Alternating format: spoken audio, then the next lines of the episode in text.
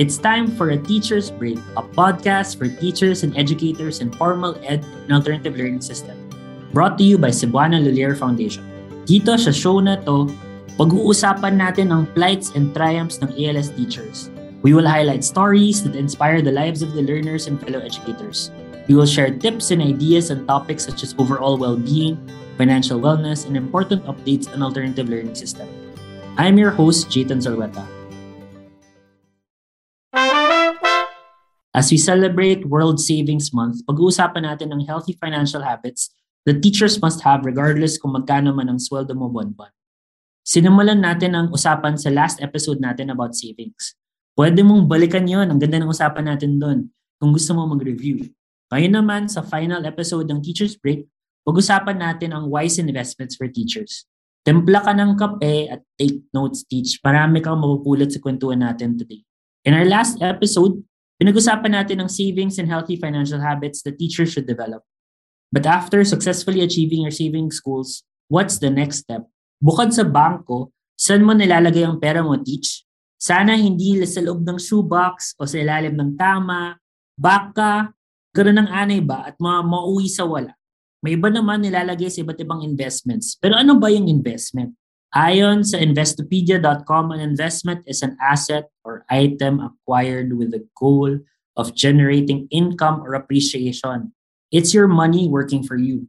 Habang nasa isang investment ang pera mo, patuloy itong kumikita kahit tulog ka. Pero warning lang, teacher, hindi lahat ng investments ay legit. Example lang ng isang teacher, tawagin natin sa pangalang Isa.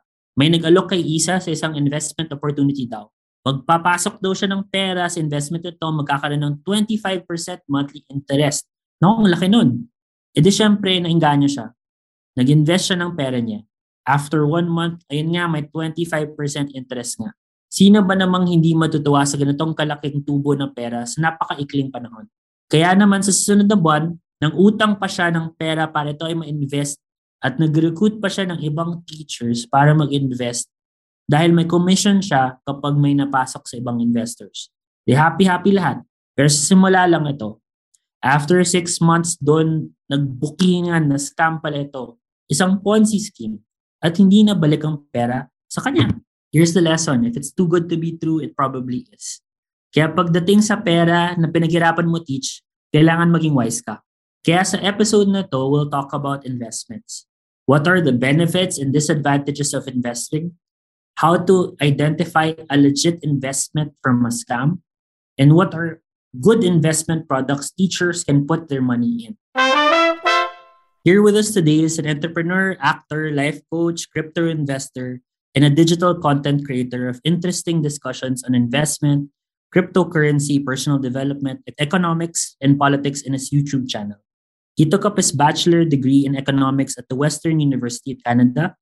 He made his first Bitcoin investment, which sparked his interest in learning more about cryptocurrency. On top of his inclination for investments and life coaching, he's also passionate about health and fitness and is currently the chairman of Mensa Philippines. Teach! Let's all welcome to the show, Chris Tan. Magandang hapon po sa inyo lahat. Salamat din sa magandang introduction mo. Ang haba, sir. Medyo napagod ako dun. Daming achievements. Pati ako rin. Nung narinig ko, nagulat nga ako na ang dami pala. Well, we have another very distinguished guest po. Nag-invite tayo ng isang ALS teacher na mag-share ng kanyang storya kung paano napalago ang income niya.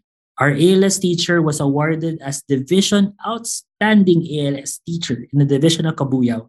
She took up her master's degree in public affairs, major in education management at the University of the Philippines Los Baños, all the way from ALS Training Center, Cabuyao Central School, DepEd School Division of Cabuyao, Laguna. We'd like to welcome sa ating break time si Ms. Mary Jane Villocero. Hello po, good afternoon. Babatiin ko lang po sir ang aking mga co-teachers sa SDO Cabuyao. Good afternoon po at especially po sa mga suki ko sa aking sari-sari store. Good afternoon po. Ang daming fans agad, ang daming subscribers. Maraming salamat sa lahat-lahat na nakikinig. So, Teach, kamusta ka? Ito po, naka-uniform pa. So, galing pa po nagturo sa Upland po. So, medyo malayo ang aking tinuturuan ngayong araw na ito. But happy ako, no? Dahil po, despite sa malayo, nakarating po ako on time dito sa ating show. So, thank you po.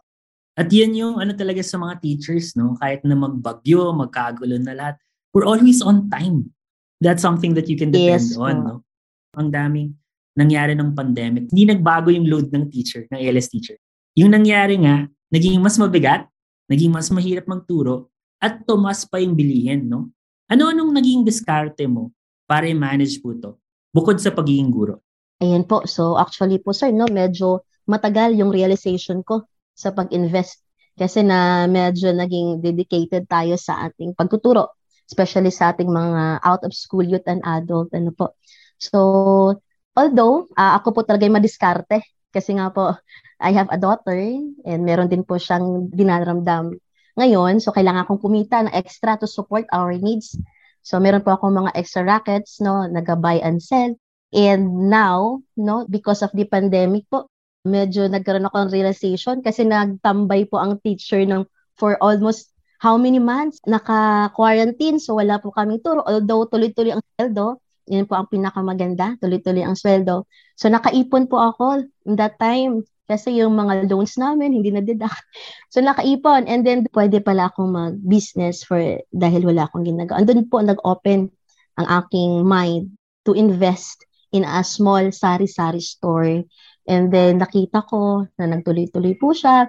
And then, until now, so medyo lumalago na po ang ating business. And nag-iiba na rin po, may iba na rin pong mga businesses po. Ano? Wow! Na maliit man, pero at least kumikita. Hindi po tayo nakastagnant na yun na lamang. So, yun po. Ikaw yung racket queen. Opo. Sabi nga po nila, babaeng walang pahinga. Oh no. Yan nga lang. Oh. Yeah po. So, you had a business school. Meron ka rin bang savings school? At paano mo sinisigurado na yung, yun nga, may business ka, yung basic needs ng pamilya mo? Alam din na yung sa ALS teachers na kinusap namin, actually, sila yung gumagastos sa needs ng estudyante. Pag hindi nakakapapasok yung estudyante, di ba? Pinabayaran natin yung kanilang pamasahe. May pang prices ka pa, ano? So, paano mo nababalance yung ginagastos mo, yung basic needs ng pamilya mo at yung investment? Yes po. So, hindi madali ang maging teacher po talaga. Ano, hindi lang po pamasahe. Kahit pagkain po nila, ay sinasagot na natin, pumasok lang po sila at makinig sa atin, no? At makatapos sa pag-aaral. So, yun po, hindi po talaga sapat ang kinikita ng isang guro. Dumadating po talaga sa point na kinakapos. Andyan po, dumadating sa point na nakautang si teacher. Kaya nga po, ang dapat po ang isang teacher talaga, hindi lang po nakafocus dun sa ating kinikita as teacher. So, dapat meron tayong mga extra income. So, kaya po nang ginagawa ko ngayon, kahit simpleng pag-load ng mga cellphones ng aking mga kasama, is napakalaking income po natin at malaking tulong to support our needs, no, sa aking pamilya at sa aking pangailangan. And kasama na rin po ang ating mga ALS learners kasi tinuturing na po namin silang pamilya. Yan po kasi ang teacher eh. Ang sabi nga, ang teacher talaga, dalawa ang pamilya. Kasi nga, ang pamilya namin at saka ang pamilya namin sa DepEd, which is mga student po namin po. Parang yun nangyari sa'yo, imbis na mamili, tinulungan mo pa rin lahat. Yes po. Yan po ang advocacy kasi ng isang teacher po talaga. Pag nakita niyo po sila na tinulungan, nakapagtrabaho, at naging maayos ang buhay, yan na po yung napakagandang reward. Sabi nga po ng mga teacher ay makita lang natin yung para ka lang tumama sa loto. Yung sa aming advocacy yan. No? Ayan. So, syempre, kailangan pa rin itaas yung financial, kasi nga, ikaw din na may tao, ikaw din ay may pamilya, at kailangan mo rin umangat sa buhay. Ayan pa. I guess sa mga nakikinig, na-inspire sila. Kasi imbis na mamili kung ano yung i-focus on, sinubukan mo gawin lahat. At I'm sure mahirap yun. Kwento mo naman kung paano mo ginawa yung investment mo out of your savings. Alam ko, malit lang siya sa dami ng mga inyong responsibilities. Paano mo nagawa at anong naging mga learnings mo? Una po talaga ay talagang hindi po ako nakapag-save kasi nga po, gaya po ng sinabi ko sa inyo kanina, dedicated sa trabaho, parang sabi ko, wala akong oras sa pagnenegosyo. Wala na akong oras sa pag-save. Kasi lahat ng pera ko ay ginastos ko na sa pamilya ko, sa trabaho ko, pagganda ng classrooms. Ayan, so dati po, yan po ang mindset ko. Pagdating ng bahay, instead na magnegosyo ka ng extra, nag-lesson plan ka pa. So, yan po ang mindset ko dati. Until, ito nga po si pandemic ay dumating. So, nag-try po akong mag-business. Kaya naman pala, isabay si work at si business or sa investment, no po. So, nag-try po ako una, no? Yan nga pong simpleng racket. And then, sabi ko, ano bang negosyo na hindi ko i-full-time ang aking time? So, nag-try po ako ng, yun, insurances. And then, pangalawa, bumili po ako ng coffee vendo. Ayan, so malaking tulong din po sa akin yung coffee vendo na everyday may kinikita. And then, naiipon siya dun sa lagayan. Pagbukas mo na lamang, ay, may pera pa pala ako dito. And then, napaikot mo siya, nakakabili ka ng another. No? And now po nga, yung sari-sari store ko, nag-start po siya ng only 5,000 pesos na puhunan sa aking sari-sari store. Basic needs pa lang po noong una, kape, asukal, mantika, napakasimpleng sari-sari store. Kasi nga, mahirap lumabas during that pandemic, so medyo maraming bumili. Until, lumago na po siya, nagkakaroon na po ako ng ice cream. Ayan, nagkaroon na po ako ng gallons of water, 25 pesos per gallon, hanggang umikot po siya at lumaki. Sari-sari mall na siya, baka hindi na store. Yes po, and then paghapon, pag-auto, kaya naman pala, time management din po pala ay importante. No, para kasi isang teacher na full-time ay talagang, kung iisipin mo, wala ng oras para sa sarili. Minsan nga, wala ng oras para sa family.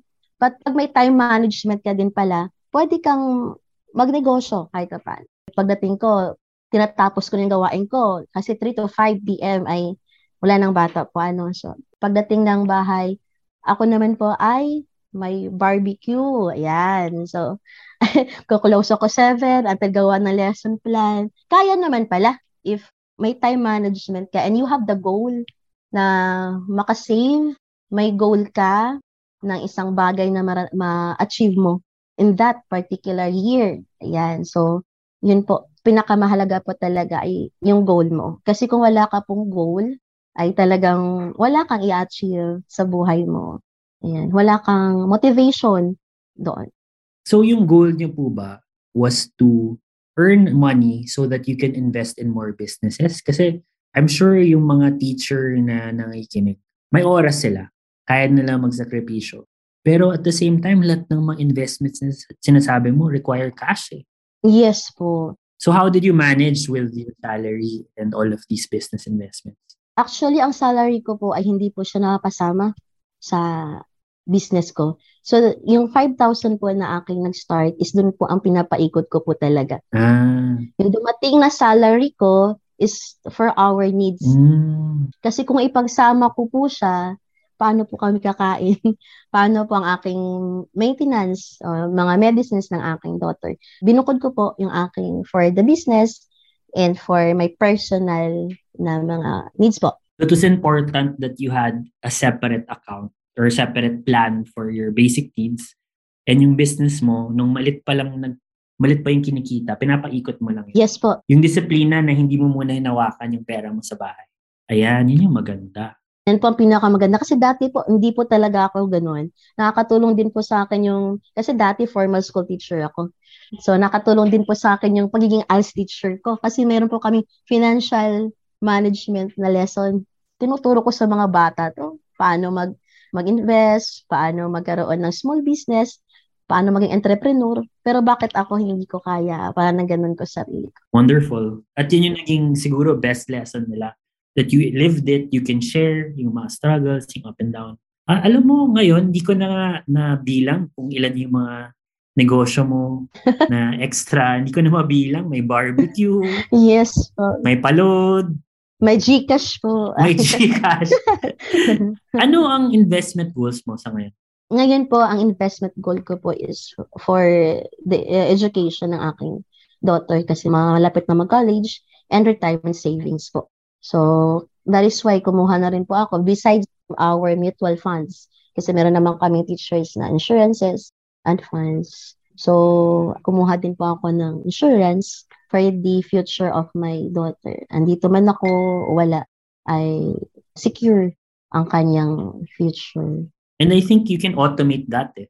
Yes. That helps, no? Na parang hindi mo na iniisip, kinakat na yun. Yes. Wow, super inspiring, Teacher MJ. Grabe yung inyong ipon journey. Alam nyo, Sir Chris, parang si MJ na lang ba? Alis na lang tayo. Siya na magsalita ba? Lahat na nagawa niya, no, sir?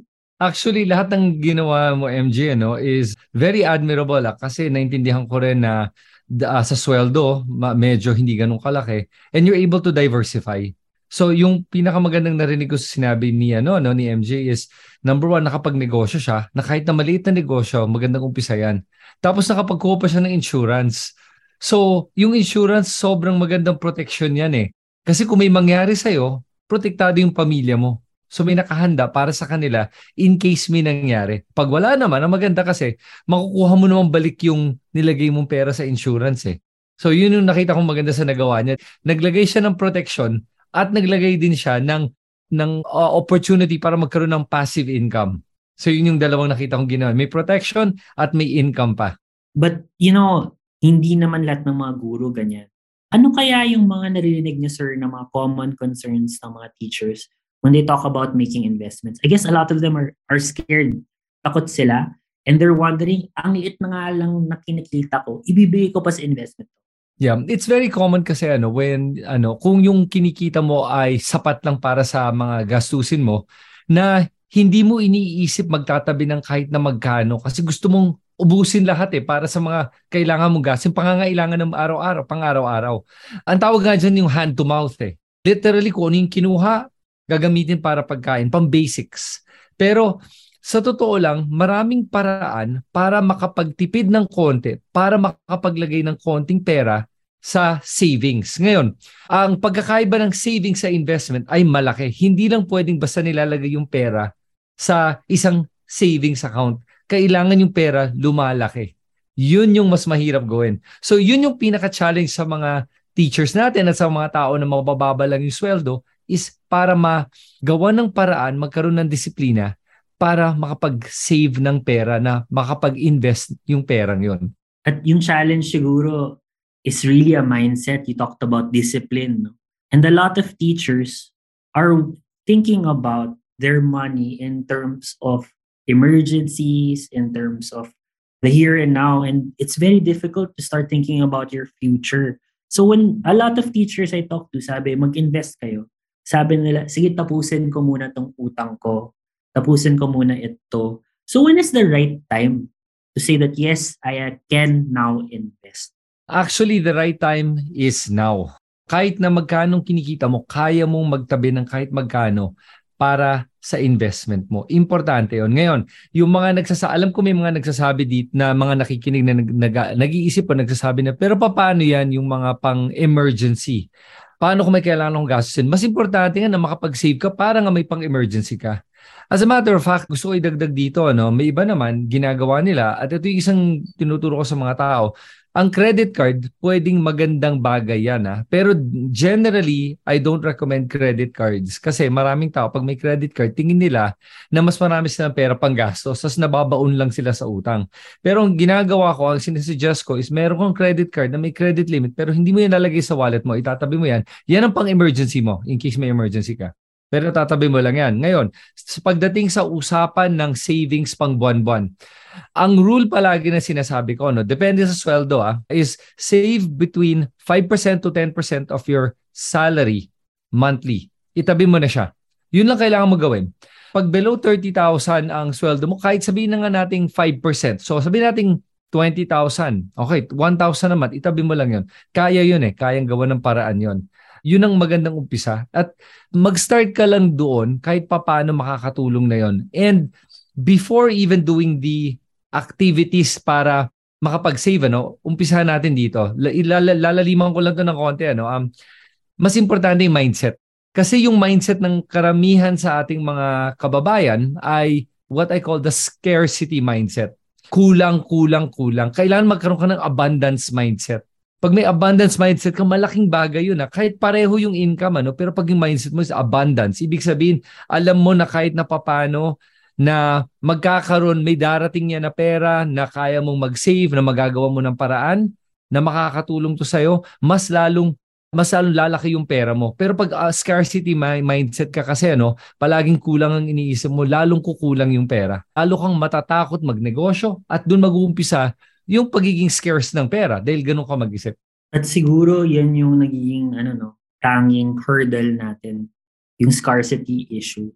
At minsan mahirap talaga tanggalin yun kasi yung kanilang environment, they deal with people that are extremely poor and they mostly come from very poor backgrounds. So, it's easy to say siguro, let's shift it to abundant. But ano yung mga tip mo sa mga taong lumaking mahirap? Ang isang tip ko sa mga taong lumaking mahirap ay importante makakita ka ng mga role models ng mga tao na tulad mo na nanggaling sa, sa kalagayan mo para maintindihan mo kung paano nila nagawa.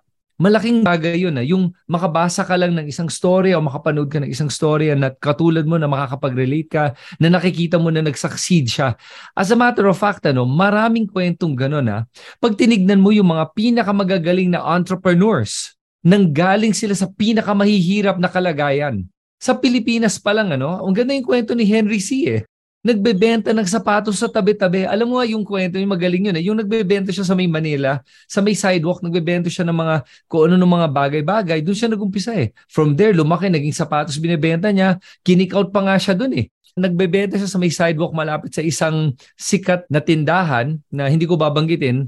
Tapos kinik-out siya. Tapos after noon, nakapagtayo siya ng sarili niyang maliit na tindahan. Tapos palaki ng palaki dahil doon. Ever since that day, ngayon malaki na siya. Itong tindahan na to na sikat, never nakapasok sa loob ng SM Mall. Hindi ko mabanggitin kung ano yun, pero pag tinignan mo isang SM Mall, may isang sikat na tindahan na never mo makikita sa kahit na anong SM Mall. Dahil naalala niya yung time na yun, nakinik out siya nung tindahan na yun, nung maliit pa lang siya na nagbebenta ng mga bagay-bagay. Pero magandang kwento yun, yung mga ganong kwento. So importante para sa mga mahihirap o nahihirapan na maghanap ng mga makakapag-inspire sa kanila. Number one. Number two, ito pa, wag sila lang basta nakikinig sa mga kapitbahay nila. Diba? Kung gusto mong gumanda yung buhay mo, makinig ka sa mga tao na magaganda buhay. Use them as an example. Educate yourself. Learn. Importante yun. Hindi lang pwedeng basta tatanggapin mo kung ano yung kalagayan mo ngayon na yun na yung kalagayan mo. And remember, wag niyong kakalimutan na gumawa ng goals. Yun, this day, kailangan may ganito akong ma-save. Sobrang powerful nun. Kahit na paminsan-minsan, ang hirap paniwalaan na mangyayari yan. Pag iniisip mo yan at gagawa mo ng paraan, kaya talagang gawin. At siguro with the mindset in play, a lot of teachers and will work on the mindset, I'm sure. Kasi nga, that's something that we're teaching our students also. It's all about mindset. But there are other things, that are out of our control. Inflation, for example. How can investing keep up with inflation? Kasi ang inflation ay base yan sa Consumer Price Index. Yun yung araw-araw. Ang hindi tinitignan ng inflation o hindi kinukwenta ng Consumer Price Index ay yung mga assets na lumalaki lampas sa rate of inflation. Ito ay ang mga stocks, mutual funds, commodities tulad ng gold. Ito ay real estate. At ngayon, ang pinakabagong investment ay cryptocurrency. You have to, kaya nga sinasabi ko kanina, instead of just saving, kailangan invest the money. Hindi lang pwedeng itabi yung pera, kailangan mong palakihin yung pera mo na mas mabilis yung paglaki niya kaysa sa rate of inflation. Otherwise, talo ka. A good example in the last few months, 2 months ago, the peso to the dollar was at 51 o 50, mga ganun, Ngayon, nag-58 na tayo, 59 na. Imagine mo, yan ang inflation problem. Yung peso nawala ng value. 20% ang nawala sa value niya in 2 months. Ngayon, isang paraan na sinasabi ko sa mga tao is pag nilagay mo yung peso mo into dollars, I don't wanna try to... Nalulungkot akong sabihin to na parang mas magandang ilagay yung pera mo sa dollars kaysa sa peso. Pero sa totoo lang kasi sa buong mundo naman, bumababa ang halaga ng lahat ng mga currency, hindi lang yung peso, kumpara sa US dollar. Kaya, ang maganda dito is pwede mo i-convert yung pera mo to US dollar para at least ma-preserve mo yung halaga ng pera mo. Yun ang isang paraan. Pero maraming pang ibang paraan yan. Maganda ang real estate kung kaya mong bumili ng real estate. Pero nga, sa sweldo ng mga guro ngayon, mahirap magbigay ng down payment, number one. Number two, mahirap din magbayad ng monthly na panigurado na kaya mong bayaran yan buwan-buwan na ilang taon. Kaya ang ina-advise ko sa mga guro natin ngayon ay mag-invest sila sa mga stocks o kaya sa cryptocurrency. At maging selective sila dun sa mga iniinvesta nila. Huwag lang basta-basta sa mga kung ano-ano na hindi nila naiintindihan. In terms of investment products, no, you mentioned stocks, cryptocurrency. What are good investment products that teachers can maximize that can fit in their budget? Okay. So, mga pwede lang gawing mga bagay, mga investa na bagay. No? For example, when you talk about stocks, or kaya yung mga traditional financial instruments, pwedeng stocks, pwedeng mutual funds, pwedeng insurance. Ang maganda dito kasi sa mga investment na to ay merong mga managers yan sa mutual funds na nag-handle na nung pag-i-invest para sa inyo. At ang maganda dito, pwedeng mga maliliit na porsyento lang muna. So hanggang lumaki yung pera mo. So kung anong kaya mong gawin ngayong buwan, lalagay mo. So every month, consistent ka lang. Insurance naman, that's what I call forced savings. Ang maganda dito sa insurance, dahil forced savings siya, yung insurance company, ibibill ka niya buwan-buwan eh. Kailangan mo bayaran yan eh. Parang kuryente yan eh. Kailangan mo bayaran no matter what. Wala kang choice. Kaya meron silang kita din doon. Pero yun ang way of forced savings. Mutual funds or stocks, ikaw sariling ano mo yun, sariling kusa mo yan na mag-invest at maglagay ng pera.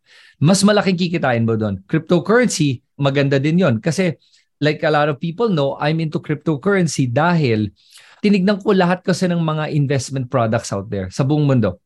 At nung tinignan ko lahat ng mga basket products Bitcoin was the one that had the highest rate of return over the last 10 years. Sa 10 taon, sa isang dekada, ang Bitcoin ay pinakamataas na return sa lahat ng klaseng investment. Kaya natuwa ako. Pero of course, volatile yan. Malaki risk din yan. Yun nga, when you talk about Bitcoin and yung storya natin kanina na may Ponzi scheme, no? Na natatakot yung mga guro kasi iniisip nila, naku, may narinig ako na may naloko. So ano yung usually na pwedeng tingnan ng mga guro para maging ma-identify nila na legit ang isang investment? Okay, so ang importante lang ay wag nating papayagan ang greed to dictate our investment decisions, number one. Number two, mag-invest ka lang sa pera na nasa sayo na. Wag mong iisipin na, ay utang muna ako, 2% lang buwan-buwan babaya. Malaking 2% by the way. Invest mo lang yung pera mo. At saka huwag kang mag-i-invest ng pera na hindi mo kayang mabitawan o na tingin mo kailangan mo sa susunod na buwan o sa isang taon. Kailangan ito ay long-term talaga. Mag-isip ka long-term. Huwag kang mag-iisip short-term gains. Importante na long-term ang labanan dito. Number three, huwag ka lang magbibigay ng pera na kahit sino ng mga ngako na palalakihin yung pera mo. Pag sinabing guaranteed yan, huwag kang maniniwala dyan. Pag sinabi sa'yo, bigay mo yung pera mo, tutulungan kita, huwag kang maniniwala dyan. Kahit kamag-anak mo pa, walang tao na tutulong sa'yo na dahil mabait sila, wala. Tutulong yan dahil may pagkakakitaan niya, pero kadalasan, pag kinuha ang pera mo, hindi mo na yan makikita ulit. Kahit sinong humingi nun. Kaya mo kasing mag-invest sa sarili mong account, ikaw ang may access sa pera mo, walang iba. Yun ang importante sa pag-i-invest. Ang dami kasing tao, takot na maggumawa ng sarili nilang investment, bibigay na lang nila para ikaw na mag-i-invest. Diyan naluloko yung mga tao at nabubudol. At siguro yan yung kailangan alalanin ng mga teacher kasi sinabi nyo, walang tao tutulong sa inyo na walang hiningi in return. Pero ganun kaming mga guro eh. Tulong kami out of the goodness of our heart. Pero hindi lahat katulad natin mga teach. Alam mo, hindi lang lahat ng estudyante ang may pabaon. Tayo, punong-puno tayo ng pabaon tong araw na to. Kaya pagkatapos ng kwentuhan natin with our guest, bibigay kami ng tips and advice to help you in your personal and professional life. In this Faculty Tip segment, ito yung tanong natin sa mga guests natin tong araw na to. What are your tips for teachers to identify wise investments? Baka pwede tayo magsimula, Teach MJ. So, for my fellow teachers po, especially sa aking mga kabaro sa ALS po tayo matakot na mag-start ng negosyo. Kung ano pong kaya natin na mag-start na kung ano mang maliit na negosyo. Subukan po natin. Sinubukan ko lang po siya. And then, na-realize ko, meron pala akong skills. So, tayo namang lahat ng guro may skills. maging isang entrepreneur. Yun nga lang po, takot tayo kasi paano kapag tayo ay mawalan. So, huwag matakot, sumubok po tayo. And time management lang po, makakaya po natin yung habang tayo ay nagnenegosyo or nag-i-invest no, sa anuman pong dapat natin ma-invest po. At si Teach MJ, katulad din yung ALS teacher at nagawa niya ng paraan. Yun yung maganda. Yes po. Kaya, alam nyo, Sir Chris, ang dami mong na-share itong araw na to. Pero if you have one message to give on how to make wise investments for ALS teachers, what would that be? Keep it simple. Yun lang, keep it simple. Don't be greedy and think long-term. That would be my advice. Alam mo, si Sir Chris has also a YouTube page or some places in social media that you can learn more. Sir, do you want to plug? Sure. Yung sa YouTube, pwede mo lang i-type, either type mo Bitcoin Buddy or Coach Chris Tan. Lalabas agad yung mukha ko. Tapos sa TikTok, it's I am Chris Tan. Or sa Twitter naman, I am Chris Tan. Letter I, letter M, Chris Tan. Sa Twitter, doon ako nagbibigay ng mga iba't ibang mga thoughts ko na on different topics from cryptocurrency to investments to politics to personal development. TikTok naman, it's a little bit more fun, short form, less than 3 minutes, mga nasa isip ko, long form, yung YouTube na mas mahabang diskusyon sa mga iba't ibang bagay. Alam nyo, itong mga guests natin itong araw na to, sa lesson ba, meron tayong proof of evidences of learning dyan kay Teach MJ at meron tayong homework galing kay Teach Chris. So after this podcast, I think the first thing that you need to do is to start reading more nga, ika nga ni Sir Chris. Sana marami kang natutunan sa episode natin ngayon, Teach. Magandang financial tool ang investments. Isa ito sa mga paraan para kumita ka ng pera without you having to spend the time and effort for it. Let your money work for you. Investing is also a way for your money to keep up with inflation or the rising cost ng mabilihan. And lastly, if you're going to invest, the best time to do it is now. Katulad ng sinabi ni Sir Chris, don't be greedy. Take advantage of your time. The earlier you start, the better. Alam mo, ang dami natin natutunan tong araw na to at marami pa tayong matututunan. At katulad ng sinabi ni Sir, sinabi ni Teach kanina, this is a mindset that we'll slowly have to learn and these are habits that we have to practice. Before we end this episode, may pag-giveaway ang Cebuana para sa'yo. We will be giving away 500 pesos cash prize through the Cebuana Lhuillier Micro Savings to our lucky commenter in our social media post. All you have to do is to answer this question. Teach, ano yung what is investment para sa'yo? Abangan nyo sa aming Facebook at Instagram ang giveaway post nito. Let us know your answers and we will choose one lucky commenter who will win our prize. Just don't forget to include in your comment kung saan Cebuana branch kayo nagbukas ng inyong micro savings account. The name of the winner will be posted in our social media pages. Before we let our guests go, any last words from Sir Chris or from Teacher MJ? Teacher MJ? Sa aking mga ALS teachers po, na mga kasama po ay hindi masama, dedicated sa trabaho, but kailangan din po nating improve ang ating financial literacy at ang ating mga sarili para sa future ng ating family and sa ating sarili. Thank you po. Thank you. Sir Chris? Ano lang, sa lahat ng mga guro na nakikinig ngayong araw, ano, unang-una gusto ko lang sabihin sa inyo na kayo po ang isa sa mga importanteng profesyon sa ating bansa. Dahil sa inyo po lumalabas ang mga yung future ng ating bansa at sa ating mga kabataan. Sobrang importante po yung ginagawa nyo at nagpapasalamat ako sa inyong lahat. At sana po kung itong episode na to ay nakatulong kahit papano na gumanda din ang buhay nyo at lalo kayong makapagturo ng mas marami pang mga estudyante. Yun po, matutuwa na po ako na makita lang yon. At kung kailangan nyo po akong i-message sa aking social media, message nyo ako. I'm always happy to help at makapagbigay ng kahit na anong mga tips para makatulong sa buhay nyo. Yun lang po, salamat. Parang summer vacation feels ang episode na ito dahil ito na ang huling episode ng Teacher's Break. In the short time na nakapagkwentuhan tayo, sana marami kang natutunan, Teach. Let us know on our social media pages kung ano ang mga napulot pang lessons sa ating podcast. And we're more than happy to hear from you. It's been a pleasure meeting and speaking with you, Teach. Nag-enjoy ako sa mga break time natin. Dami kong nakilalang mga ALS teachers. Ang gagaling ninyo, ALS learners. Let us know how else we can help you. Sana na-inspire kayo at na-motivate to continue your mission of teaching the future generation. At dyan nagtatapos ang ating Kwentuhan Teach. Thank you for listening today. Follow Teacher's Break on Google, Apple Podcasts, Spotify, and other podcast platforms. Like and share this episode on your IG, FB pages, and stories. And don't forget to tag us at Cebuana FTN. Andito lang kami lagi para sa'yo. Till our next break, Teach.